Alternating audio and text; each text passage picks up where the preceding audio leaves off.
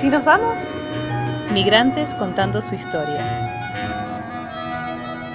Hoy, algo más que vacaciones.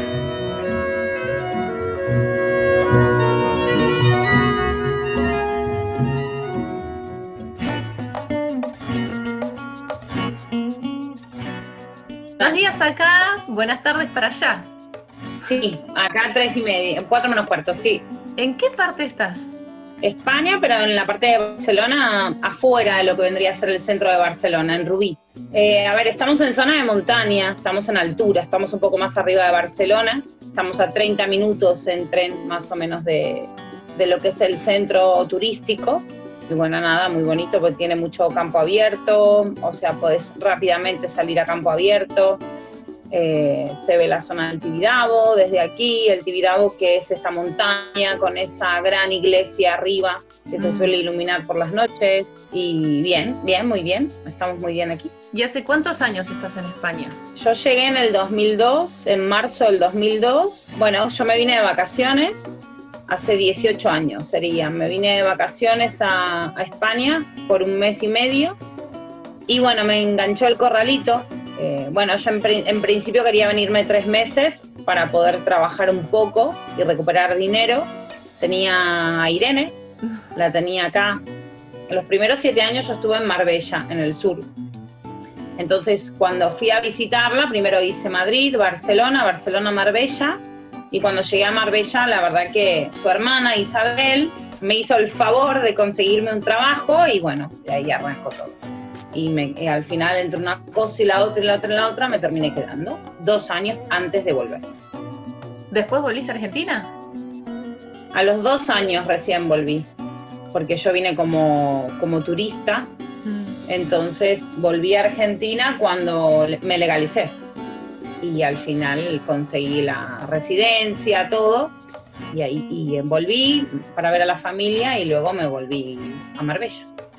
¿Y cuándo, cuándo tomaste la decisión de decir, bueno, me vuelvo para Marbella y hago mi vida allá en España? Yo siempre fui una persona, o sea, yo me recibí de profesora de educación física con 20 21 años, me recibí muy joven. Eh, empecé a, a trabajar, tenía bastantes trabajos, pero había algo que me llamaba más la atención de lo que era el viaje, viajar, conocer. Un año anterior había viajado a Brasil con compañeros del profesorado y estuve un mes haciendo viajes de mochila. Al año siguiente dije, tenía ganas de irme a, Indonesia, tenía ganas de conocer otros países. Pero bueno, cuando la negra decide venirse a España, dije, bueno, no, España no conozco, la voy a visitar. Entonces al final, bueno, mm, llego aquí, me quedo, hago lo de la legalización, vuelvo a Argentina y ya después de dos años de haber vivido, había vivido una realidad completamente diferente. Una realidad que con 24 años eh, era muy tentadora mm, medio como que se me puso en bandeja, la vida me puso en bandeja el cambio, porque me puso trabajo, me puso una casa, me puso una gran amiga, estaba todo bastante bien organizado. Y cuando yo volví a Argentina es como que me agobié enseguida. O sea, yo vivía en Marbella, un pueblo turístico, un pueblo muy bonito de por sí, con un muy buen sueldo, al lado de la playa vivía, había muchas cosas que me motivaban a seguir con esa independencia y con ese tipo de vida que a mí me parecía mucho más saludable que lo que podía vivir en Argentina con el caos, con los ruidos. O sea que por eso cada vez que yo volvía a Argentina tenía la sensación de que no era ese mi sitio, que mi sitio era el otro. Inevitablemente yo me dejé llevar por lo que sentía y también tener un respaldo familiar que era importantísimo porque ellos siempre me respaldaron en que yo hiciera lo que consideraba correcto para mí. Siempre fui una persona muy sana, siempre fui una persona con buenos principios, no me iba por caminos que no- tenía que ir.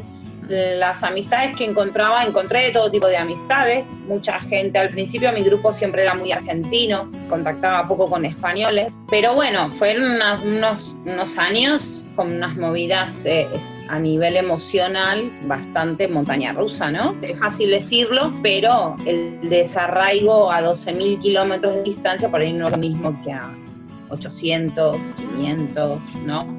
apechugás, al principio tenés mucha energía, tenés juventud, tenés otros ideales, por ahí pesan más ahora. ¿Te pudiste insertar en la sociedad sin problemas o en algún momento sentiste algún tipo de discriminación por el hecho de ser una extranjera que está en otro país? Bueno, al principio no, porque al principio mi círculo era muy de argentinos. Yo siempre me moví, tanto cuando estuve en Marbella como cuando ahora en Barcelona, me moví siempre en círculos turísticos. Entonces, he tenido de todo un poco.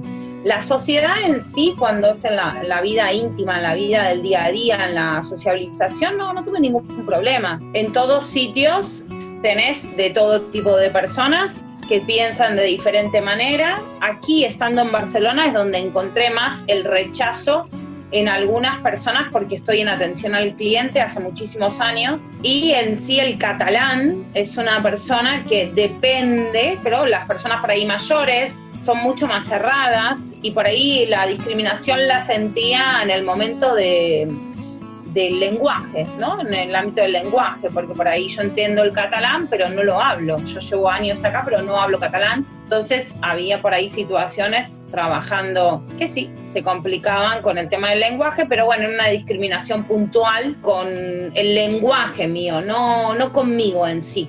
La cultura argentina hay, em, hay, son más las personas que aman a los argentinos y que adoran la cultura argentina. O sea, vos recibís 100 personas que te halagan y que les encanta cómo hablas y que les encantan tus culturas y los asados, pero son muy pocos, muy pocas las personas que tienen. Y normalmente a mí no me han dicho nada de, nunca tuve esa situación de decir, uy, Argentina, a mí directamente no. Por, es más, es más el, cariño que se le tiene al argentino acá que, lo que es el, rechazo. Y después de estar tantos años allá, ¿en qué cosas ya te, sentís española? A ver, hay mucha gente que me dice que es el tono, el tono ya se me fue, que tengo mucha tonada, sí, ¿no? No, no me doy cuenta. hay gente que sí me dice, eso es una de las cosas que por ahí puedo decirte de que, de que me, voy más por el lado español, ¿no? Porque obviamente mi marido es español, mis hijos son españoles, van a escuela española catalana, la familia mía que tengo yo aquí es española, ahora sí estoy completamente en un círculo español, tengo algún que otro amigo argentino, me encantan los calzots, los calzots es una comida catalana, que son como unas cebollas de verdeo, que no son cebolla cebolla, sino que son como unos espárragos muy largos que tienen como una punta como si fuera la cebolla de verdeo, se moja en salsa y se come. A mí esa, la comida catalana me encanta, la crema catalana. Lo que es comida por ahí sí se me ha modificado un poco a lo que es las costumbres españolas. Pero mantengo mucho las costumbres argentinas, mantengo el mate, obviamente yo me levanto y me tomo mis mates a rajatabla.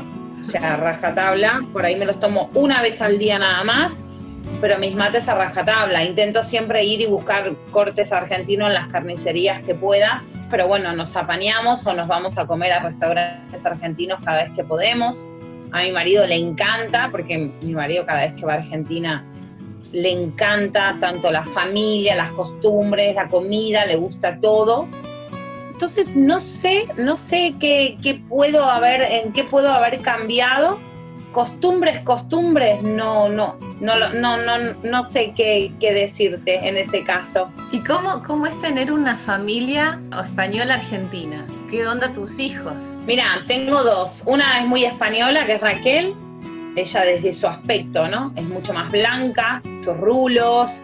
Y Juanma es el típico latino Juanma tiene una tez más oscura, ojos más oscuros. Juanma adora Argentina. Todos los días habla con su primo de Argentina, con Mateo, porque bueno, juegan al Fortnite, entonces juegan juntos. Entonces yo, tan solo por escuchar a Juanma cuando está hablando con los cascos, con los auriculares, con quien me doy cuenta con quién juega. Así con tiene Mateo su primo y Mateo su amigo del colegio. Eh, cuando juega, habla con Mateo del colegio, bueno, ahora cuando habla con su primo empieza dale, pibe, si yo te dije que tenés que hacer así las cosas, dale, dale, che, no, no me dejes. Se argentiniza un montón. Tenemos mucha mezcla, pero bueno, ellos aman a Argentina. Raquel fue una vez, Juanma fue dos veces, quieren ir a ver a la familia, a ver a sus primos, a ir a Argentina, o sea, está dentro de su, de su crecimiento en sí, en la palabra Argentina. Y con el tema de lo que me decías de la distancia, ¿hubo algún momento en el que te arrepentís de no haber estado? Algo que haya sucedido en Argentina y que vos estabas en España y te hubiera gustado estar?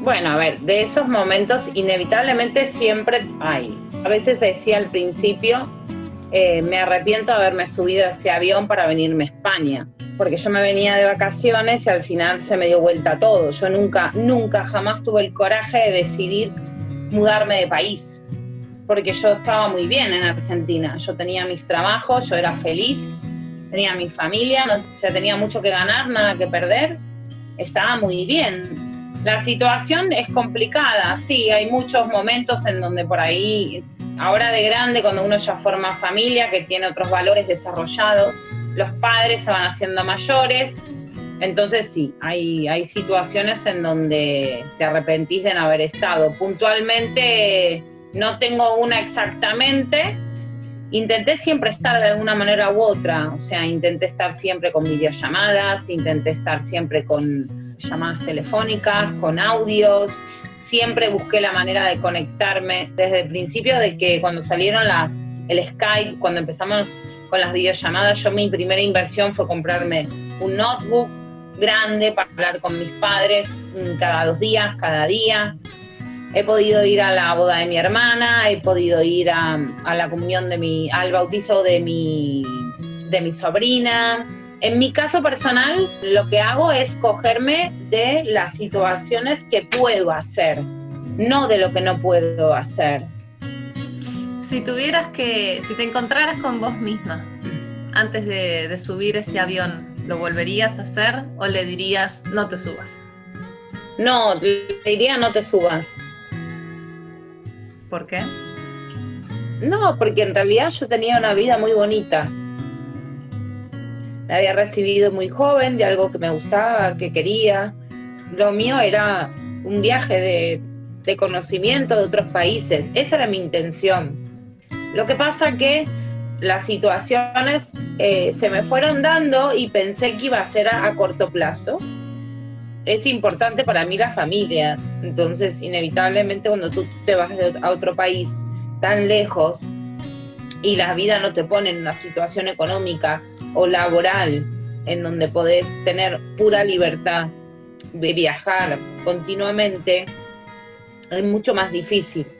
Por eso mismo, por cómo se fueron dando todos estos años, no me volvería a subir ese avión. No hablo ni de mi familia ni de mis hijos, porque si no, no existirían. Es una cuestión lógica. Pero hablo de lo que son, o sea, todo lo que he perdido, todo lo que he ganado, pero no era mi intención hacer esto. O sea, mi intención nunca, nunca, nunca hubiese tenido el coraje, ni nunca se me cruzó por la cabeza irme de Argentina. Porque yo decidí hacer un viaje de placer. Y por una cosa o por otra decidí quedarme. Eh, obviamente la responsabilidad es mía y la decisión fue tomar por mí. Pero aquí, no ahí. Nunca decidí irme de Buenos Aires, ni irme de al lado de mis padres, ni irme al lado de, mi familia en sí. Entonces, sí, por eso mi contestación es, ¿te volverías a subir este avión?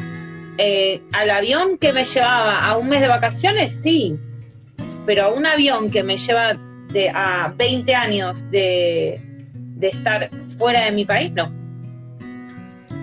Entonces, este, he intentado satisfacer también esa parte mía, ¿no? Como esa deuda que te queda cuando te vas, porque te queda una deuda grande, de la deuda de la presencia siempre está. Entonces intentas eh, ir tapando de la manera que podés esos agujeritos. Y si alguien en este momento estuviera pensando al revés de lo que te sucedió a vos, es decir, sí, yo estoy decidiendo, me gustaría subirme un avión para ir directamente, para dejar este país, para ir a otro, ¿qué consejo le darías? Mi consejo siempre es dejarse llevar por lo que uno quiere, siempre que esa cabeza y el corazón y esté, estén firmes y estén bien. O sea, dejarlo todo porque sí, no. Yo ni siquiera por amor digo que hay que dejarlo todo. Yo creo que siempre las cosas pueden pensarse de una manera racional y emocional a la vez. Puedes buscar el, el equilibrio. Es espectacular tener una vivencia de salir de tu zona de confort. Si a vos lo que tenés en ese momento no te está llenando, no estás encontrando, está perfecto que lo busques fuera. Yo no digo que no. Si las cosas en tu vida particular no están yendo por el sitio correcto, no te están llenando, no estás sintiendo felicidad desde que te levantás a la mañana con ganas y energías de hacer eso que te toca hacer en el día. Lo importante es luego poder mantener un nivel entre lo que dejaste y lo que tenés, entre lo, lo viejo y lo nuevo. O sea, tiene que estar analizado, tiene que estar pensado, tienes que buscar eh, a dónde voy. A la deriva no. Cuando vos te moves de un país a otro, yo creo que tenés que organizarte, tenés que darte el tiempo, tenés que saber dónde, a dónde vas, qué te puede dar ese sitio. Y es difícil, es difícil, pero, pero se puede, se, se puede buscar el equilibrio. Muchas gracias. No, de nada. bueno, me alegro, me alegro de que te haya gustado. Alejandra nos contó cómo unas simples vacaciones terminaron cambiándole la vida. Migrantes contando su historia, acá en... ¿Y si nos vamos?